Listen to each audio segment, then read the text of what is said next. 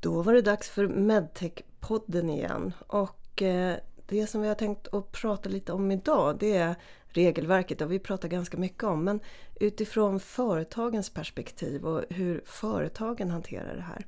Och för att kunna besvara alla de här frågorna så har vi bjudit in en gäst och det är Peter Lövendal.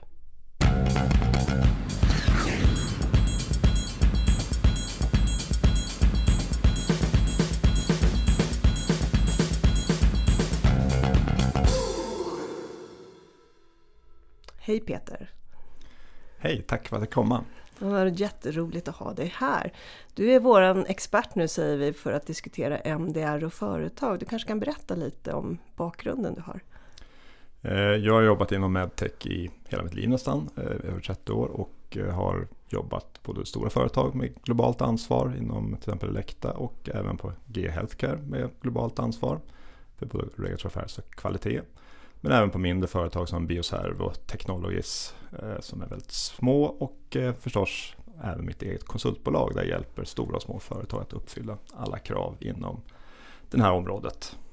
Ja men det låter ju som du har en väldigt bra bakgrund för att kunna diskutera det som jag tänkte att vi ska prata lite om idag.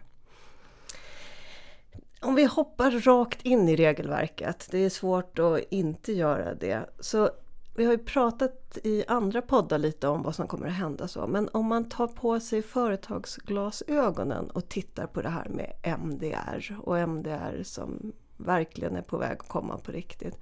Vilka är de här stora frågorna som man verkligen behöver tänka lite kring? Jämför med tidigare regelverk så är, det egentligen inte jättestora skillnader för många företag. Men den största enskilda skillnaden för de produkter som har lägst riskklass, klass 1-produkter som det heter, det är att man måste ha ett kvalitetssystem på plats. Och det här är någonting som har ett stigma för många, att just att man ska ta fram ett kvalitetssystem, vad innebär det? Beskriva vad man gör för någonting har gjort att väldigt få av de här mindre företagen har det, för de vet ju oftast vad man gör. Är man ett mindre företag så vet ju alla vad som pågår. Men i och med nya krav så måste man ta fram skrivna rutiner helt enkelt för hur man hanterar det här. Och det är det många som har svårt att göra.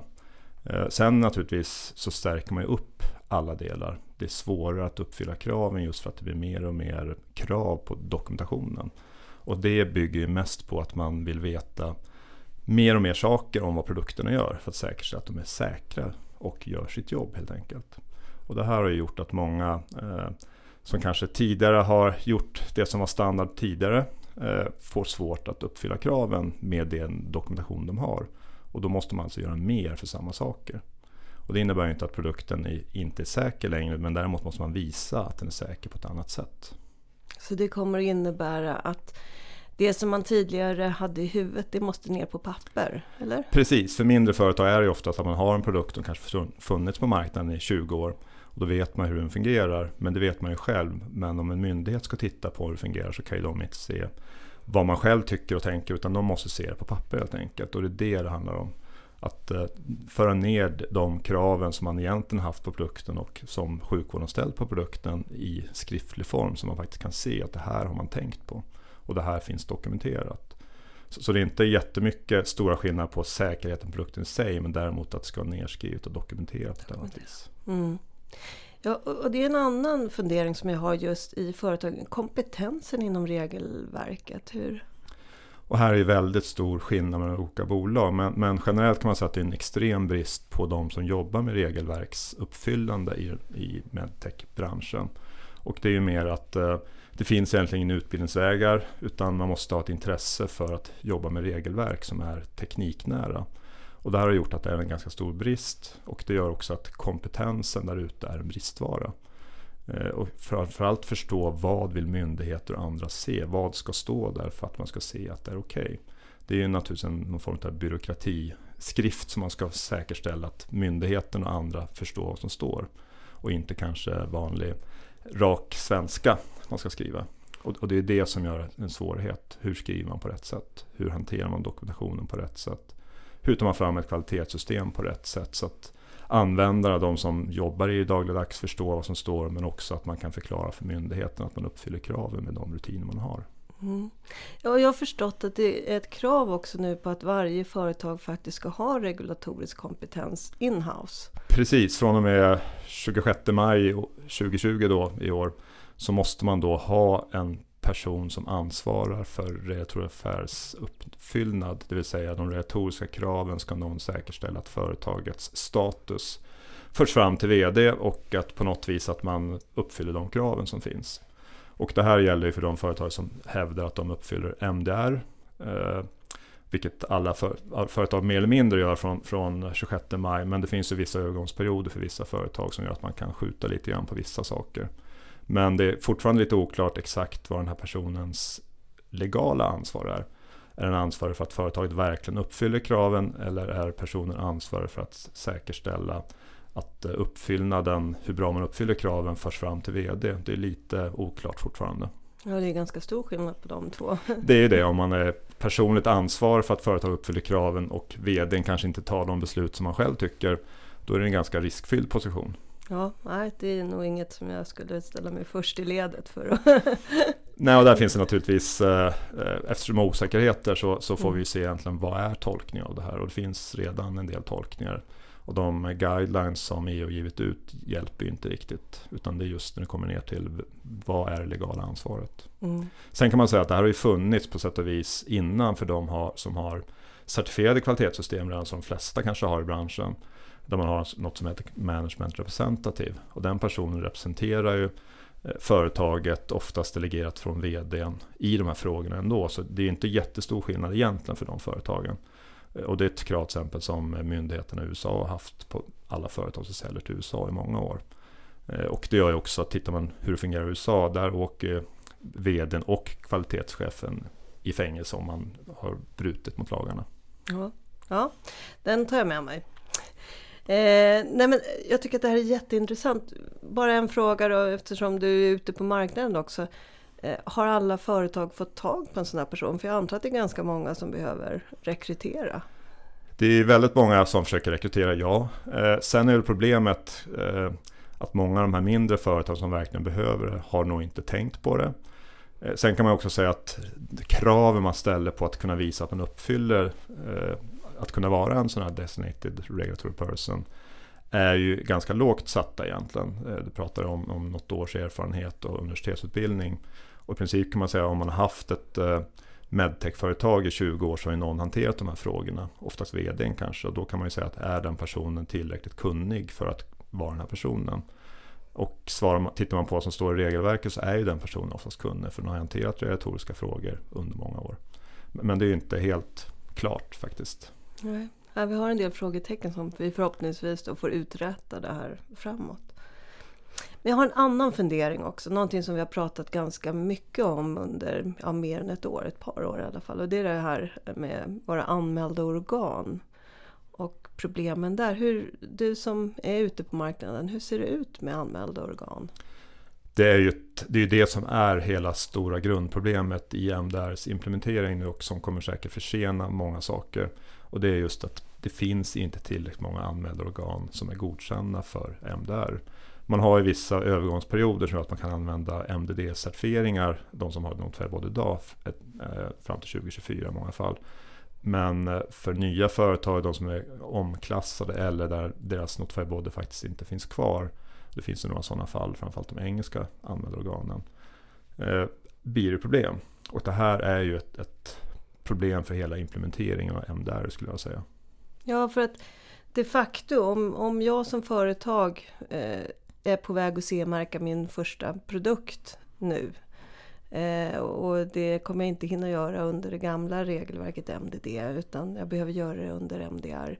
Eh, har jag någon rimlig chans att hinna göra det ens under 2020?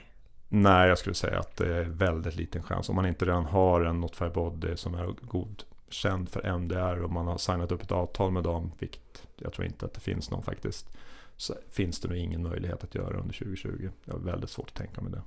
Det här låter ju väldigt allvarligt måste jag säga. Och, och det är det som är den stora bristen i systemet. Just mm. att det finns ett så fåtal. Just idag finns det väl 10 godkända för MDR. Och eh, med tanke på att eh, för MDD finns över 50 godkända så kan man ju se direkt hur stor bristen är. Och sen får man också komma ihåg att det är inte bara att det är antalet utan det de tittar på, alltså mängden tid varje anmält organ måste lägga på varje kund har ökat drastiskt. Det gör ju också att det skulle behövas mycket fler anmälda organ än vad det gör idag för att kunna nå samma kapacitet som vi har idag så att säga då för det gamla regelverket. Jag har också hört rykten, jag vet inte om det är sant, men från en del europeiska företag om att det har varit en ganska rejäl kostnadsökning här. I princip så alla Notify Bodies jag pratar med som är ett 15-tal eh, har ju höjt priserna både för MDD och för MDR. Och vi pratar om eh, 100% ökningar. De flesta kommer, ligger någonstans på 50 000 per dag. Där de tidigare kanske låg på 20 000 per dag vid auditar. Så att, eh, det är en fördubbling av priserna helt enkelt. Oj, oj, oj. Och det är också delvis att täcka deras kostnader. Så det är inte bara att de gör, ökar vinsten utan de har fått så mycket mer kostnader. För att de måste uppfylla så mycket mer saker. Och det gör att de måste ta ut hos kunden. Ja, ja men naturligtvis så är det. Men, men man kan väl anta att det kommer att få en del konsekvenser i slutändan för oss. Både i företagsvärlden men kanske också för oss som patienter. Någonstans så ska ju någon ta ut pengarna där. Så att naturligtvis om, om företagen får betala mer pengar för att komma ut på marknaden. Framförallt mindre företag så kommer det påverka patienter någonstans. Eh, det, det, kostar ju pengar helt enkelt och eh, är svårare än tidigare. Och det gör ju också att eh, någonstans så blir det en försening eller en fördyring. Och, och i slutändan så i Sverige betalar vi skatten helt mm. enkelt. Mm. Och kanske lite sämre tillgänglighet till nya produkter. Det är ett, ett, jag skulle säga att de närmaste åren kommer det naturligtvis bli sämre tillgänglighet just för att eh, det inte finns anmälda organ. Och då pratar vi framförallt om mer avancerade sjukhusprodukterna. Eh, de enkla produkterna är ingen större skillnad men just de mer avancerade produkterna som vi oftast styr oss till också nu vill säga att det ska minska vårdkostnader och ha mer avancerade system. Det är de som kommer bli försenade. Mm. En annan fråga som jag har som vi har pratat också ganska mycket om men det är det här med klinisk data. För det är lite högre krav nu påstås det. Och det är ju en av de största skillnaderna kanske mellan MDD eh, som var långt tillbaks och eh, som det är i MDR. MDR följer egentligen någonting, en guideline som kom ut för några år sedan som även gäller MDD-produkter. Men den guiden är mycket, mycket tuffare hur man ska visa sin klinisk data. Eh, det är mycket mer formella krav. Men, men också för MDR så är det så att man inte, inte är någon grandfathering vilket gör att man måste göra om den kliniska utvärderingen av produkten och se att den faktiskt uppfyller de kliniska datan som, som man säger att man ska uppfylla. Och det gör också att produkter som har funnits länge på marknaden, kanske 20-30 år, måste man då upprätta en, en klinisk utvärdering som tar hänsyn till kraven som gäller idag. Och det här kan ju vara ett eh, svårt arbete när inte all data finns. Man kan inte ha någon eh, randomized eh, studies och så vidare för en produkt som har funnits på marknaden så länge. Eftersom det är oetiskt att göra sådana prövningar. Och finns det ett område där det inte finns intresse att skriva kliniska artiklar från sjukvården så är det väldigt svårt att få data helt enkelt. Så man kan säga produkter som inte är så på framkant av teknologiutvecklingen har oftast väldigt få kliniska artiklar. Just för att det inte inom, inom akademin så ger det egentligen inga poäng om man säger så att skriva den typen av artiklar. Och då finns det inte så mycket klinisk data. Och det kan göra det svårt att få en sån utvärdering att fungera. Men betyder det då att vi riskerar att se att en hel del av de här vanliga enkla produkterna i vården, att de kanske i värsta fall försvinner? Eller vad, är, om vi pratar med de, del de, de största företagen så har de faktiskt tagit bort, passat på att ta bort ganska många produkter i sitt sortiment just för att de anser att det är för dyrt att ta fram just klinisk data, uppdaterad teknisk dokumentation. Och det här kan ju vara produkter som i vissa länder kanske inte används så mycket men i andra länder kanske används jättemycket beroende på sjukvården har använt just de produkterna. Så helt klart så kommer det försvinna. Eh, äldre produkter kommer troligtvis försvinna just för att det är för kostsamt. Och om man tittar på hur mycket betalt man får av, av de typer av produkterna eller för de typer av produkterna så är det svårt att få vinstmarginaler tillräckligt för att betala de extra insatser man behöver göra för den typen av produkter. Oj, oj, oj. Du nämnde det här också med klinisk data, att det, det kan ju vara kliniska prövningar med här. Hur ser det ut med kliniska prövningar? Tittar man på kliniska prövningar så har, har man ju också fört in väldigt mycket nya regler. Och egentligen kan man säga att det är en, en standard som, som uppdaterats eh, gällande kliniska prövningar som man helt enkelt kräver att den ska göras enligt. Tidigare kanske man mer har åkt till ett sjukhus, man känner någon som jobbar där och hjälpt den att ta reda på om det är en bra eller dålig produkt. Men eh, den tiden är förbi. Nu ska man då ha en registrerad klinisk prövning hos myndigheterna och förfarandet runt omkring det. Och här är också ett problem kanske för beroende på vilket land man är. I många länder så har man ju då faktiskt olika krav på hur man får det registrerat, hur bra myndigheterna är på, på att hantera registrering och hur snabba man är. Och här ser man ju stora skillnader med olika länder. Där kanske Sverige inte är direkt snabbaste landet för det här, vilket gör att många väljer att gå med sina kliniska prövningar till andra länder. Och när man går med en klinisk prövning så bygger man ju upp någon form av eh, teknologikunskap runt den nya produkten i det land man går till och då sjukhuset man går till.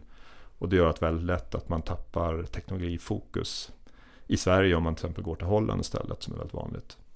Så du menar att det finns en, en risk så att säga att vården eh, inte bara har tillgång till vissa produkter men när det handlar om produkter där man faktiskt genomför kliniska eh, prövningar att, att man väljer andra länder och på så sätt så kommer svensk vård att halka lite efter?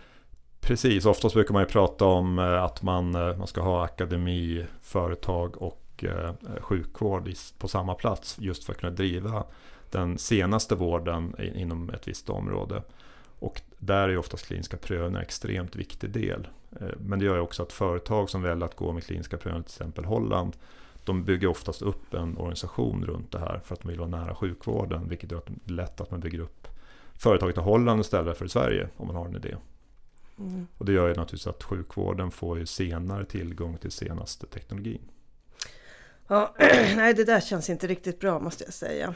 Men eh, om man försöker att titta lite på det här regelverket för att det låter ju som att det kanske inte är jättemycket nyheter men att det är ändå så att inom väldigt många områden så, så blir det lite mer stringent och det ställs lite högre krav. Men jämfört om vi tittar ut i världen, hur, hur eh, ser till exempel det amerikanska regelverket ut jämfört med det här nya europeiska?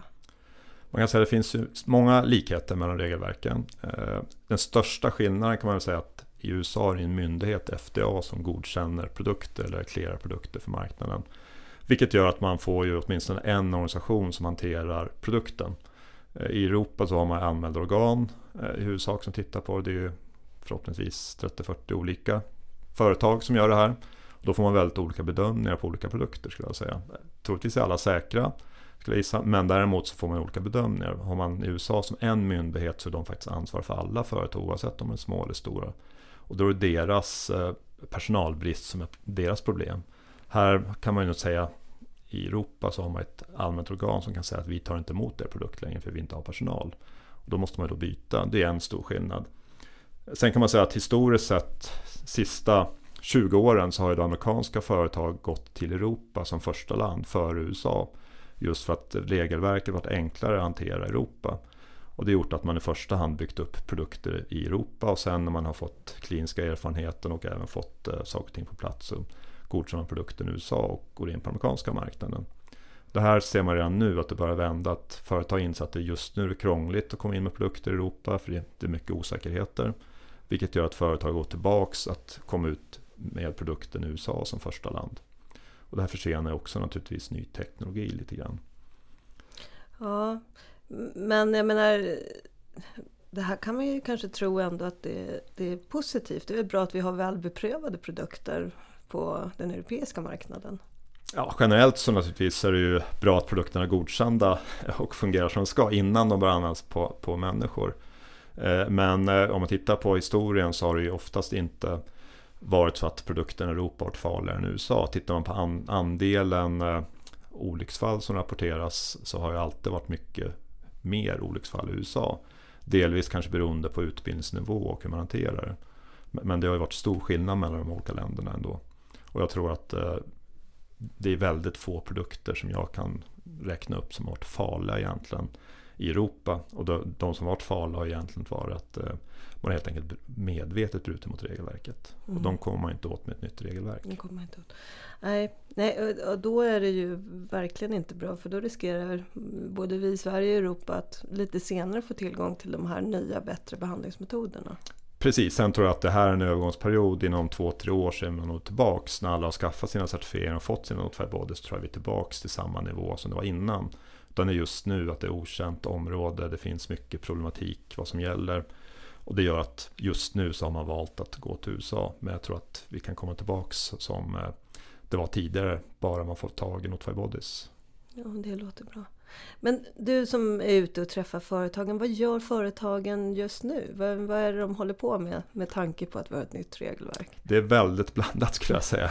Många gör ju, ja, de flesta kör ju crash damage, eh, alltså egentligen att de försöker få bukt med de brister och fel de har. Och naturligtvis saker som man visste fungerar i MDD måste man ju titta över igen, fungerar i MDR. Gör om dokumentationen, gör sådana saker som man faktiskt eh, som MDR inte kräver, som MDR kräver. Sen är det en, en hel del företag som inte har vaknat än, som vet om att de behöver göra saker. Eh, och det är framförallt på kvalitetssystemsidan skulle jag säga. Oj, ja, de har en ganska lång startsträcka nu då? Det är ganska lång startsträcka där ja. ja, ja. Ja, alltså om vi då har några av de här företagen som lyssnar på oss just nu. Skulle du inte kunna hjälpa till att ge tre stycken goda råd? Vad är det vi ska göra som industri för att på bästa sätt vara förberedda för det nya regelverket? Tittar man som nummer ett är naturligtvis läsa igenom det som står i regelverket och eh, vill man ha några tips på specifika delar så kan man läsa eh, artikel 10.9 som gäller för tillverkare. Det är en ganska lätt sammanfattning egentligen av regelverket och se vad man uppfyller där. Eh, nummer två skulle jag säga att om man är ett nytt, nystartat företag som inte har kommit så långt i sin utveckling, se till att man tar fram kvalitetssystemet först. Och det är inte så svårt som det låter. Börjar man med det först så är det ganska enkelt. Det kostar inte så mycket, ganska enkelt, man behöver bara läsa en standard egentligen och följa den. Och gör man det så, så är kostnaden, merkostnaden för det nya regelverket försumbar jämfört med vad det kostar att ta fram en produkt. Och nummer tre egentligen är att eh, hålla sig ajour med vad som händer inom området. För fortfarande är inte regelverket fullt satt. Det finns en del eh, implementeringsproblematik. Är man osäker på vad som gäller, ta hjälp av en konsult eller gå på några av de seminarierna eller konferensen konferenser som till exempel Swedish Medtech anordnar. Just för att lära er vad som faktiskt ni inte kan. Det man kan, det kan man, men om man inte vet vad man eh, inte kan så är det bra att man faktiskt får in en, någon som hjälper och tittar på vad man saknar. För gapen kan vara ganska stora, men eh, det finns alltid sätt att täppa igen dem och se till att man faktiskt uppfyller kraven. Ja, men det där låter ju väldigt bra. Det är inte kört än. Det är faktiskt möjligt att göra, om inte alls så väldigt mycket. Precis, det är, det är inte omöjligt att klara det här. Utan, eh, men först, det viktigaste är att inse att det är ett nytt regelverk och se till att man faktiskt tittar på om man uppfyller det eller inte. Det är det som är grunden. Gör man det så, så är det bara att beta av eh, det man behöver göra och det, det klarar nästan alla företag. Ja, men stort tack Peter! Det var jätteintressant att få höra en del här om eh, företagens situation. Och vi kan väl också avsluta med att avslöja det faktum att du är också ordförande för vår Regulatory Affairs-grupp här i Swedish Medtech. Precis. Ja, så är det du som lyssnar och som eh, är medlem så kan du kanske titta på, behöver ni jobba mer med regulatoriska frågor och är det någon i ert företag som har ansvar för det så har vi en grupp för dem. Precis. Tack så hemskt mycket. Tack så mycket själv.